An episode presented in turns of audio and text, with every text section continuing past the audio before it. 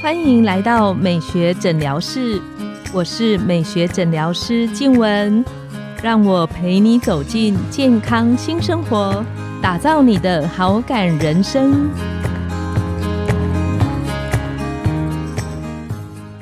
欢迎光临美学诊疗室，我是你的美学诊疗师静文，让我陪你练习好感人生，走进健康新生活。今天我们邀请到的来宾是周穗平医师，他是大兴复健科诊所的院长，国防阳明医学院的临床讲师，专精在筋膜结构的治疗、五十肩、晚隧道症候群，还有运动伤害的处理。我们请周医师跟线上的听众打个招呼。嗨，金文，还有线上的各位听众朋友，大家好，我是周穗平，复健科医师，很高兴今天可以跟大家分享我在临床上看到的一些状况。我们这一系列啊，很谢谢周医师来跟我们有非常多精彩，而且很多听众朋友们关心的话题的分享。那今天要来聊一个，我不知道听众朋友们有没有过，就是突然在某一个动作的时候，你觉得你的肩膀好像有一点痛，有点拉到卡住的感觉。印象中，我有一个朋友，他跟我说，这个五十肩实在太厉害了，就是正正刚好在五十岁的时候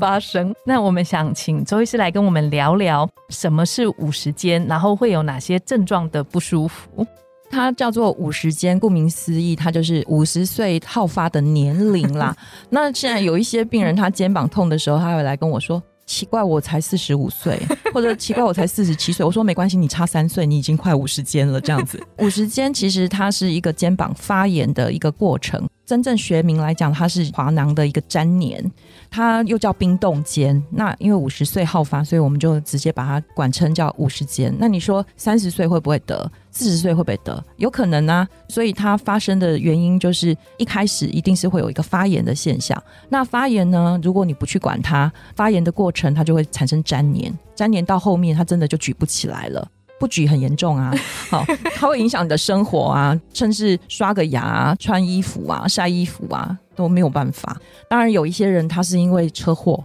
他的骨头断过了。像我门诊有很多，他来处理这种情况是年轻人，所以他可能被固定了一段时间，或者是他里面还有钢钉，那就真的造成他的肩膀会粘黏。除了刚刚周医师提到的车祸的原因之外，还有哪些原因可能会造成五十肩这个现象的发生？我们身体哈，现在现代人最多的情况，也是造成身体很多奇奇怪怪毛病的地方，都是我说结构遭晶体，结构歪掉。尤其是肩关节，它是我们全身活动最大的一个关节，所以它影响层面就很广。如果我们常常驼背。其实我们的肩关节它不是在正位上面，马上坐正，马上坐正，对，马上立起来。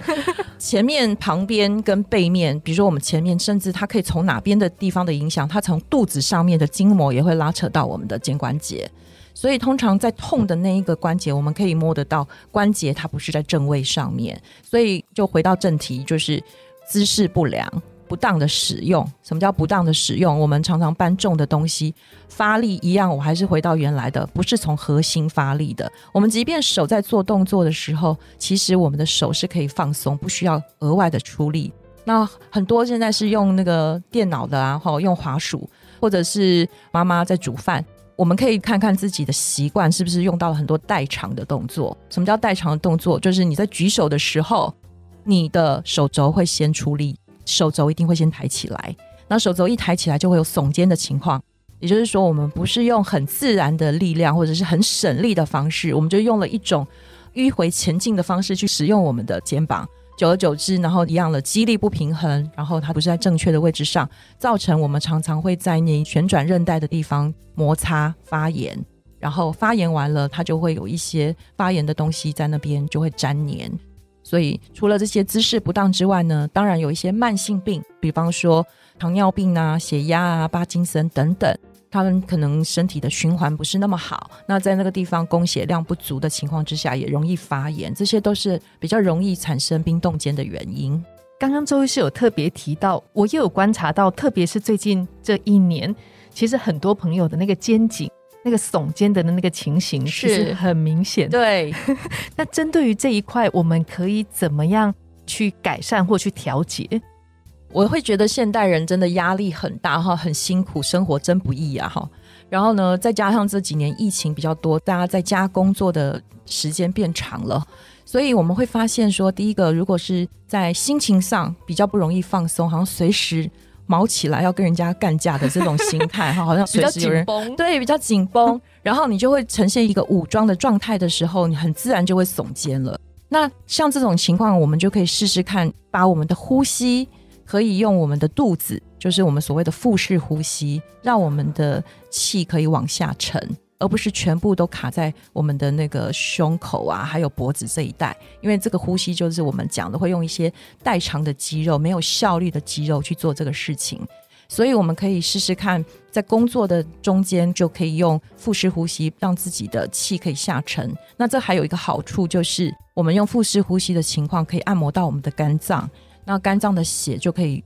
流出来的比较多，让我们去运用。因为我们知道，在看电脑啦，或者是用脑的时候，其实脑的耗血量是非常的大，所以间接也会造成我们的肩颈的血液循环就不好喽，肌肉就会更加的紧绷。所以这个是一个心情上的。那姿势上的部分呢，我就会建议说，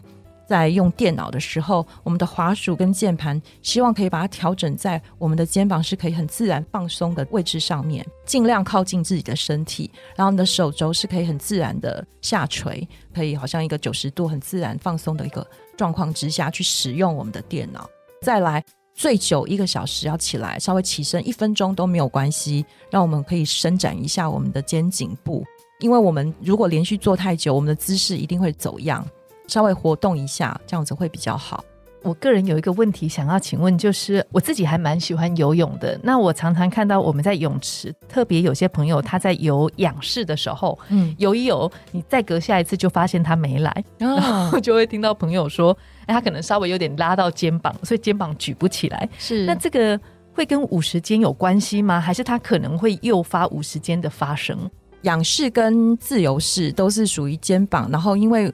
水会给我们一个阻力嘛，哈，所以游泳这个动作的话，一样是要用我们的整体的肩胛骨，肩胛骨都要跟着动，而不是只有肩膀这一个关节在活动的。是因为我们其实从手放下来到举起来的过程，在六十度以上，我们的肩胛骨是要一起工作的，才能一起完成这个动作。所以，当我们在驼背的时候，我们的肩胛骨是没有办法自如的活动。那或者是说，他在游泳的时候，他是身体没有放松，所以他只有用手去带动了他的肩膀，所以可能会造成他的肌腱是特别的去磨损到的。所以其实如果平常练习整个肩膀的放松，然后让我们在运动手的时候，其实是整个肩胛骨一起活动，这样对对于肩膀的保健也是有帮助。对，会有帮助。尤其是我们的胸口是要挺起来，胸口挺起来的时候，我们的肩胛骨才会自然的活动。再来就是说，如果我们没有办法确定自己是不是耸肩，或者是很难放松，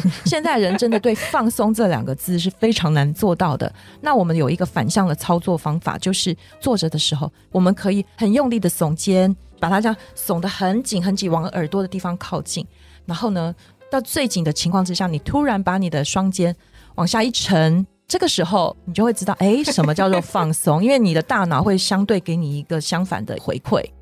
那你就是真的放松了。除了腹式呼吸之外，你可以做这样子的事情。这很棒的提醒。是那想要特别再请问周医师，就是如果我现在出现可能五十肩的症状，然后出现那个急性的疼痛的时候，是，这个时候有没有什么方法可以先处理、先减缓那个急性的疼痛？如果说急性的疼痛自己来讲的话，当然还是赶快就医。因为至少来到我们这边，可以先让你，因为我知道肩膀真的痛的时候，真的是很痛的。我有听朋友说，他说根本连晚上都没有办法睡，压到的时候更不舒服。，对，那这时候你冰敷也不是，热敷也不是，所以我们在门诊的时候呢，还是在急性期会先让我们的患者朋友先舒服一点，争取复健的时间。所以我们临床上还是会先适当的给予一些消炎止痛的口服药。那之后呢，我们再告诉他说，哎，你是哪里出问题？比如说你是姿势的不对，或者甚至我刚刚说的，有的人腹部太紧，造成他的肩膀会发炎。那这些根源要先找到，然后再请他过来复健，保持之后自己避掉那些不对的姿势，不要让下一次再发生。嗯哼，那最后可不可以请周医师跟我们在这一集里面关于我们肩膀的保健有没有一些小提醒？如果是针对第一个，我们坐姿哈，还是保持一个比较端正的坐姿，这样子的话，我们的肩关节它会是落在一个平面上面被支撑住。讲到坐姿的话，就是要提醒我们讲的是挺胸。不是挺腰，对，有很多的朋友他好乖哦，他听完说我要坐正，然后他挺了，结果我一发现啊，等一下就腰酸了，所以我们一直都在讲挺胸跟挺腰，这就是我前几集有讲到的是我们的胸跟我们的腰是不是能够分离，就是骨盆是不是能够自如的活动。这一段就是会跟胸椎跟腰椎是做一个区别的，所以我们如果没有办法很明确的可以分开来，至少我们要做到一件事情，就是我们好像在量身高一样，做的时候我们的脊椎是往上延伸的。这就是说，如果我们今天去练那个核心肌肉的时候，我们通常都会是。很强调这一点，就是我们的脊椎是 lengthen，就是往上延伸的。然后好像你的头顶就常常有一个 有一条线，有一条线把自己往上拉。所以我有时候会直接压他的头，说是来顶我的手。所以你只要把你的脊椎往上延伸，然后呢，你的双肩是自然下垂，这时候你的腰跟你的肩膀都是落在对的位置上面，就很省力，就比较不会垮掉。那一段时间的时候呢，请记得起来，只要一分钟也没关系。我们要做的不是只有肩关节的活动，而是我们可以做一个胸口扩展的伸展，再做一个深呼吸，有助于我们把肩颈这一带的肌肉都放松，前面的肌肉也不会太紧，让我们的驼背更严重。我们这一系列啊，非常谢谢周医师教我们对于我们的身体有感觉，然后教我们怎么去感受、去运用身上的一些小肌肉。我相信听众朋友们都有非常多的收获。今天我们的节目就来到了尾声，拥有好感人生就从今天开始。美学诊疗室欢迎再度光临，我们下次见，拜拜。